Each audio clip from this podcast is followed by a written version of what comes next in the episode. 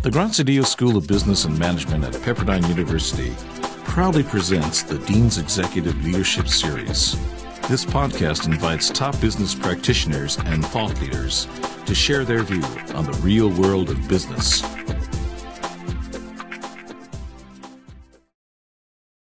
Welcome to our Dean's Executive Leadership Series, our first event of 2008. It is wonderful to see you all out on this rather damp evening in Malibu, but we appreciate you coming. It is going to be a fabulous evening, so I appreciate you being here. Uh, we are going to talk quite a bit about the importance of stories tonight, so I'm going to tell you a story to kick this off that happened to me today, and I thought it was great, being that I'm the Dean of the Business School. I was uh, driving back to Malibu from my office that is at our uh, uh building in West Los Angeles, and I was driving down Pacific Coast High. I was about to Big Rock, and I was pulling up to the stoplight there, and there was this black SUV right next to me. And the gentleman in the black SUV honks at me and rolls down his window. So I think, okay, I'm pretty safe. I'm a distance from him, so I can roll down my window and talk to him. Roll down the window, and he said, I just got accepted to your school.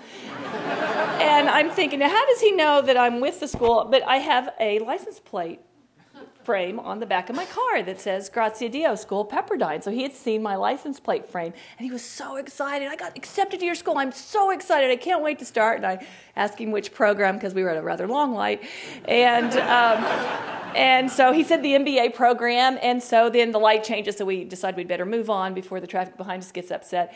And as I start to roll up my window, he kind of turns back around and he goes, are you Dean Livingstone? And I said, I am Dean Livingstone. And then he said, he had his iPod in his ear, and he said, I'm listening to you interview Kawana Brown in the Dells right now as I'm driving. So it was really this great experience. So you need a Pepperdine license plate and you need to listen to our podcast of the Dell speakers. And it creates all kinds of wonderful conversation on the road as you drive. So but it's a pleasure to have you here. Before I introduce our speaker this evening, I do want to mention a couple of things that are going on uh, in the weeks ahead that you should know about, and we'd love to have you participate in. Um, we are having a 20th anniversary reunion of our full time MBA program around homecoming weekend here at Pepperdine, which is February 15th through 17th. So, those of you in the full time program should come back for that, uh, and those of you who are just alumni should certainly come and enjoy homecoming uh, weekend. We have a career fair this Friday, January 25th at the Radisson in Culver City. So, anyone, alumni or student, that would like to participate, you can go online and register and certainly come and participate in that on Friday of this week. We also want to encourage you, if you've not joined our Graziadio Alumni Network, to do that. Uh, that is our membership alumni group. It gives you access to uh, important events and information. We are also getting ready to put out our uh, an alumni directory of our Graziadio Alumni Network members, and we would love for you to be a part of that directory. Uh, also, if you're a golfer, we have our Friends of George Graziadio golf tournament coming up in April. We would love for you to be a part of that and to participate. It is our fourth fifth annual, I think it's our fifth annual Graziadio Golf Tournament. Um, I also want to recognize Faye McClure, who is with us. She is with Farmers Insurance Group and has been a wonderful friend of the school for several years now. And Farmers is our sponsor for the Dean's Executive Leadership Series. So, Faye, thank you so much, and stand up and be recognized. I do want to mention one other thing that relates to farmers and something that Warner Brothers has also done with us. We have an education to business program that many of you are participating in as students or did participate in as uh, when you were uh, part of our program. It's a student consulting program that has been going on for about five years now in the school. It's a fabulous program. We are doing a project with Farmers Insurance Group this spring. It is our 100th project in our E2B program, so it's been a tremendously successful program. We have done several projects with Warner Brothers as well with some of their different groups, and so we certainly appreciate those of you from the business community that support that program, and we think it's a wonderful benefit to the businesses as well. So we see continued great success with that program. And then I want to remind you that our next Dean's Executive Leadership Series is on March 4th, and we will be featuring Robert Eckert, who is the chairman of the board and CEO of Mattel. So that should be a very interesting uh, evening as well. We have some really great speakers that are involved in some sort of really hot business issues, as you can see, not only out of the television industry right now, but certainly uh, with what Mattel has gone through with some of their toy production. But what I want to do right now is introduce our speaker. That's what you're here for, and I know you're going to be thrilled with what he has to say. It's going to be a really interesting evening. Bruce Rosenblum is considered one of today's most innovative television business executives, and he has headed the Warner Brothers television group since 1999 and has really been charged with growing Warner Brothers' portfolio of television businesses, including their worldwide production, distribution, and broadcasting. Um, their television group is rapidly developing new business models for the evolving television landscape, including video on demand, broadband, wireless, and home video exploitation of its vast library. Uh, in the traditional television areas, Warner Brothers Television Group produces primetime, first run cable, and animated series. And Mr. Rosenblum is responsible for their domestic television distribution, their cable, as well as their international portfolio of programs. Um, Rosenblum also oversees the studio's broadcasting interest and was one of the driving forces behind the creation and launch of both the WB in 1995 and the CW television network that was launched in 2006 in partnership with CBS. Prior to going to Warner Brothers, he was with Lorimar Telepictures as Vice President for Business Affairs, and he actually is a lawyer by training, went to law school at UCLA and began his career as an entertainment lawyer and has a bachelor's degree in business from USC. So it is my pleasure to bring to the podium Bruce Rosenblum.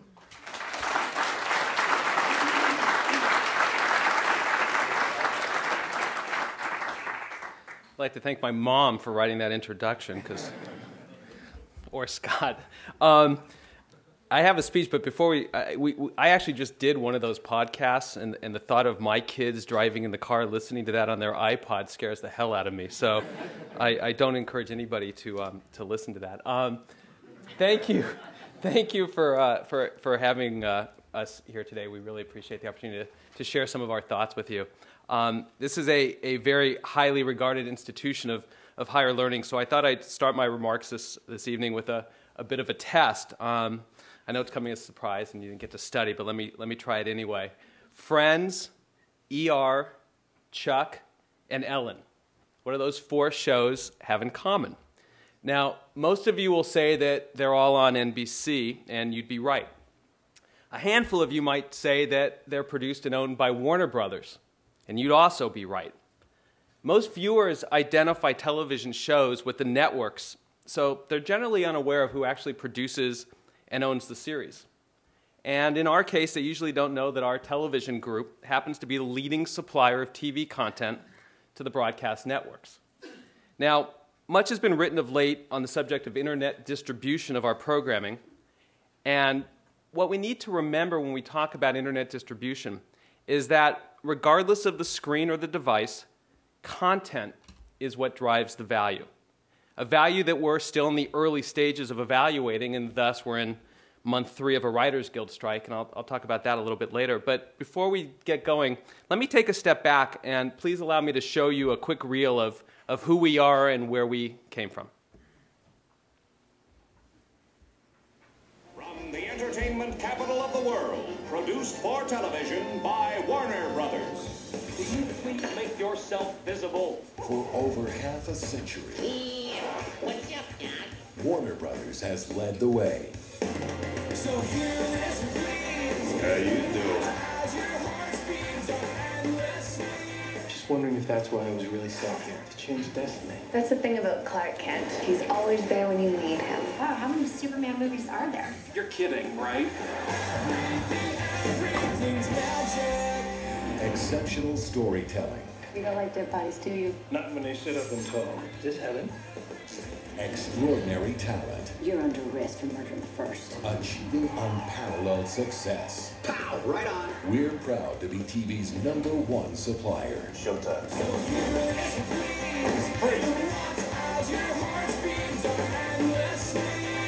It'd be a lot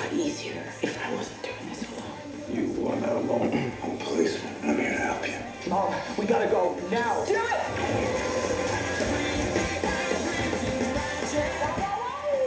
I know I said some things about you and your world, and I'm sorry. Were you filming? Yeah, if we were really dating, this would be the part where I'd be forced to kiss you goodnight.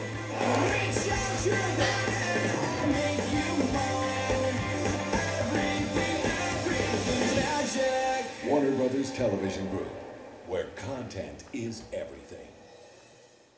So, as you can see, we do a lot of television. And when I was asked to speak at this executive leadership series on the topic of the future of television, I thought, well, that's not so hard. The future of television's pretty clear.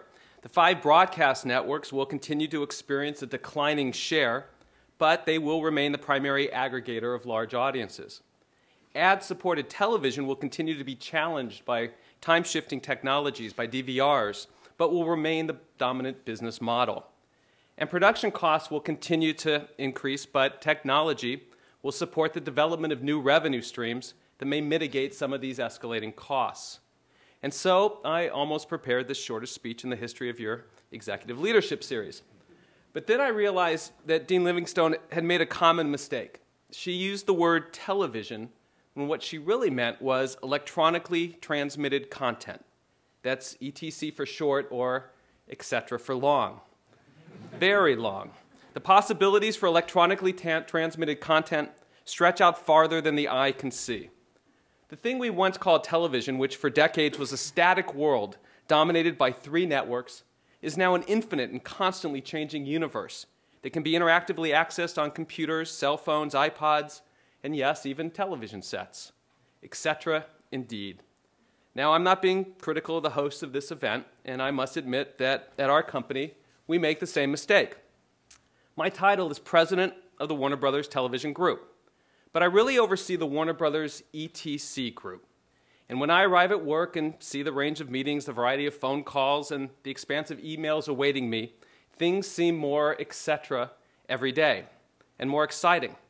Warner Brothers is a creative, innovative, global, diverse, and well positioned multimedia company.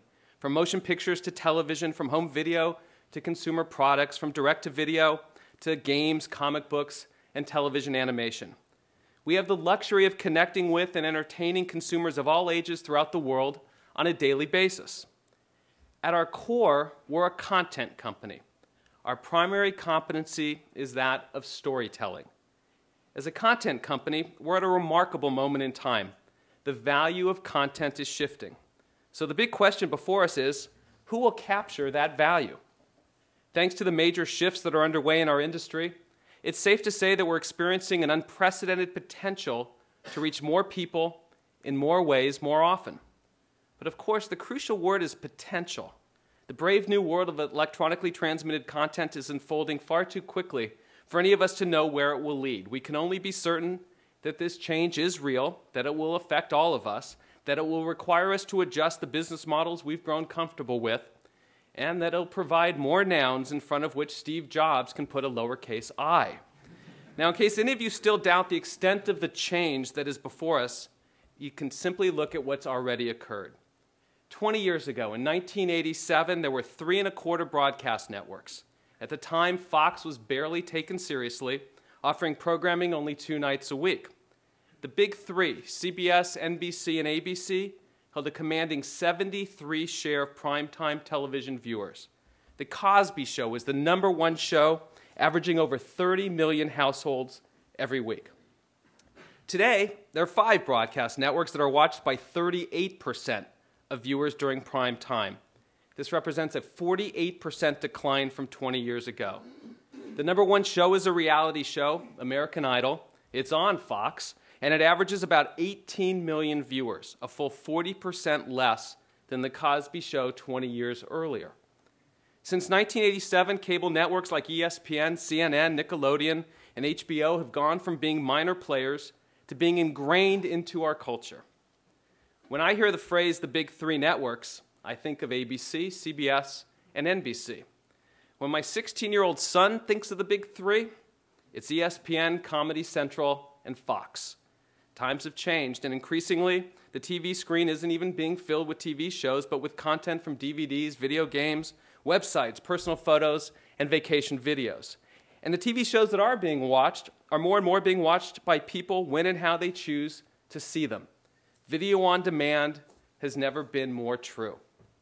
Make no mistake about it, unless the show involves Ryan Seacrest reading results of a singing contest or the Super Bowl, the era of appointment television is gone and unlikely to ever return. That said, even with half the viewers, American Idol is every bit as valuable, if not more so, than The Cosby Show. but the value has shifted.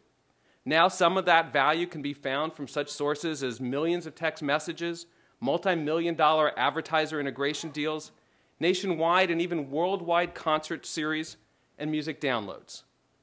With this in mind, we at Warner Brothers are positioning ourselves to similarly capture some of this shifting and emerging value. And I should add, I TiVo uh, American Idol, and I'm going to go home and watch that one tonight. but while so much has changed, one thing has remained the same the clock. There's still only 24 hours in a day. Today, instead of those three networks fighting for your attention during those 24 hours, there are hundreds of channels plus all the other media you can access on your TV screen. And then there's that other screen vying for your attention. It beckons from your desktops or more often sits in your laps. It's still called a computer, but few compute on it anymore.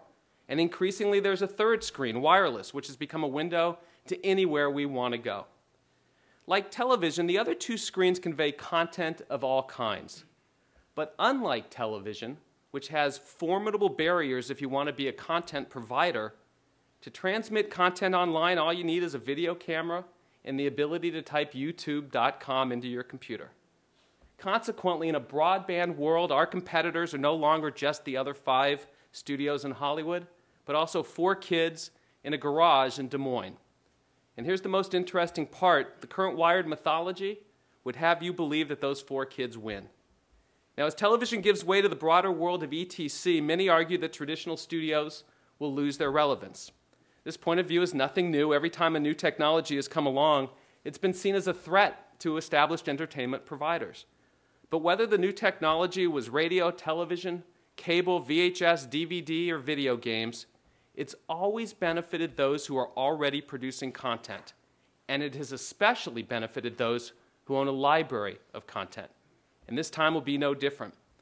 To be sure, the road will be bumpy, some will adapt better than others, and there will be kids in a garage who break through.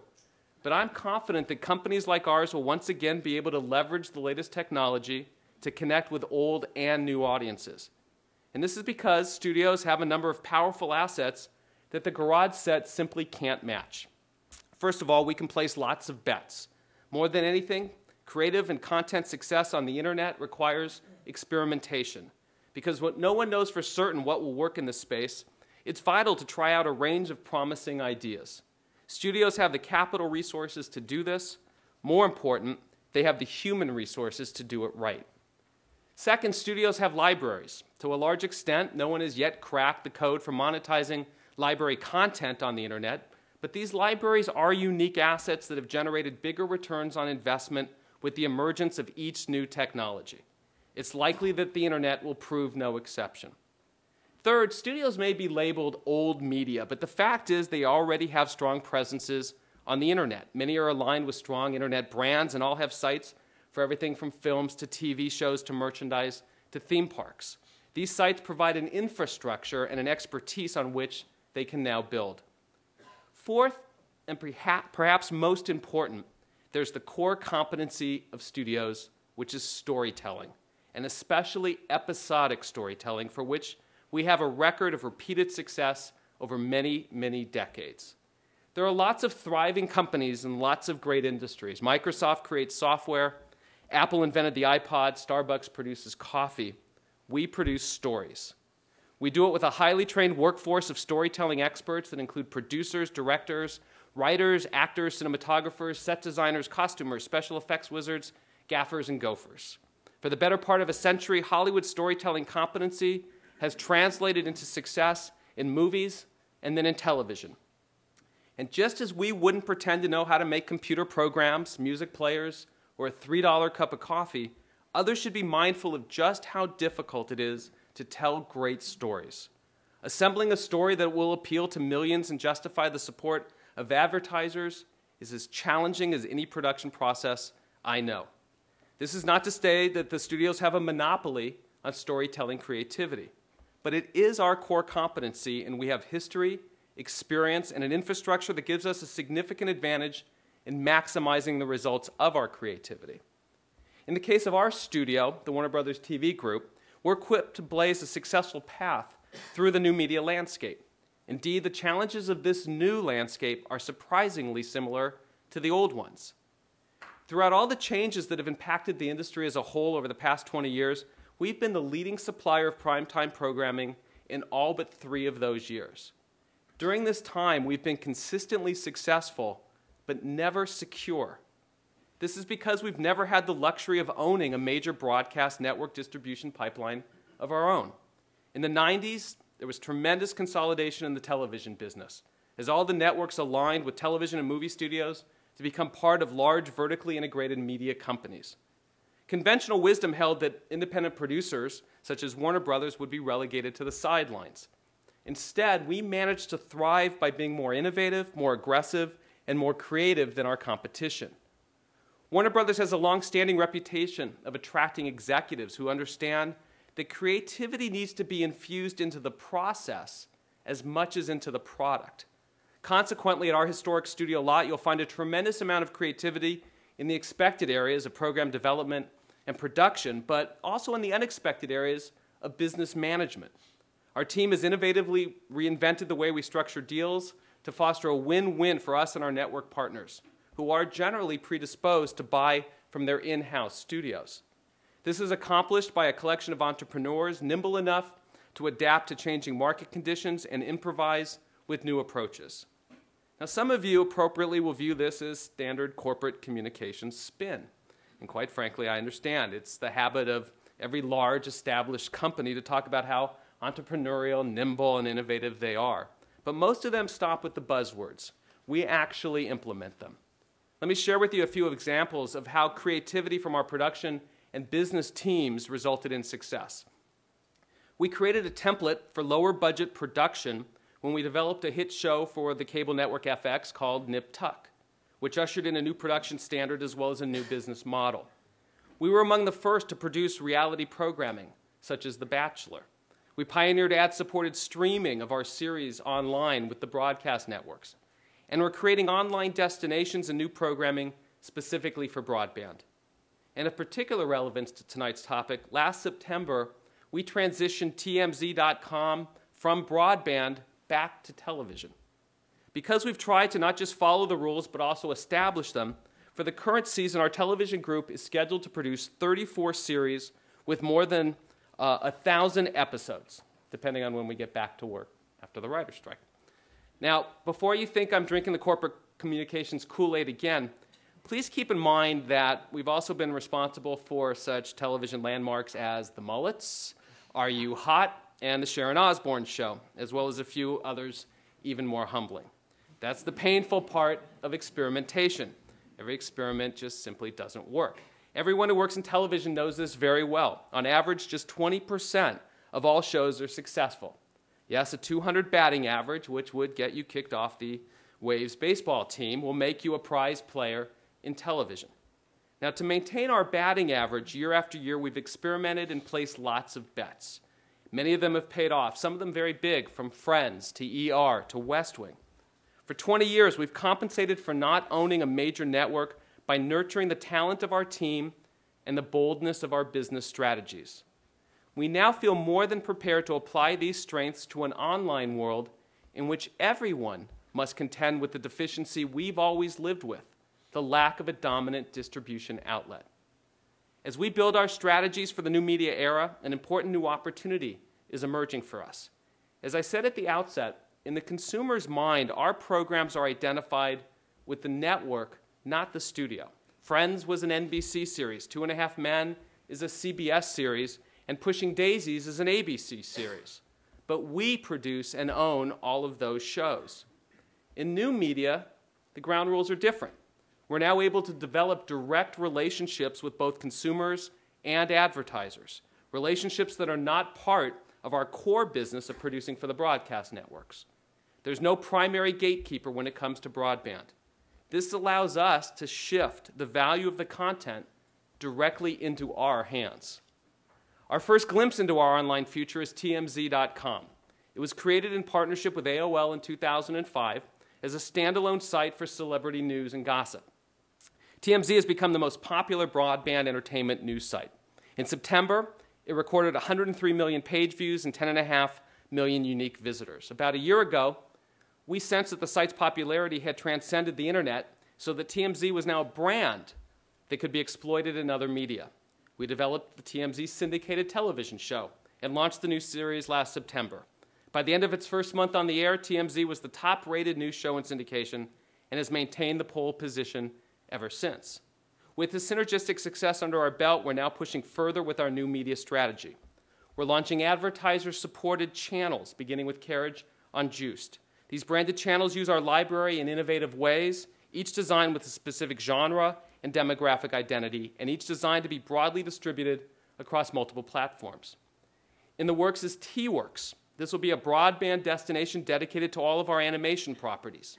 We'll be leveraging both our library and our animation expertise to create an immersive space where people can spend time with characters ranging from Bugs Bunny to Yogi Bear and from Scooby Doo to Superman.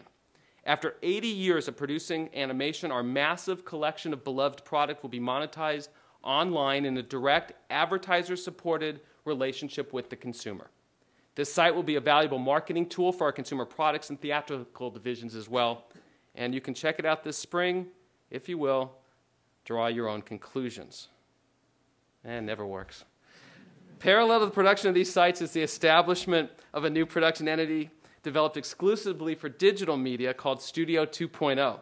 This is where we're giving rising young talent a chance to express their creative passions outside the traditional box of television.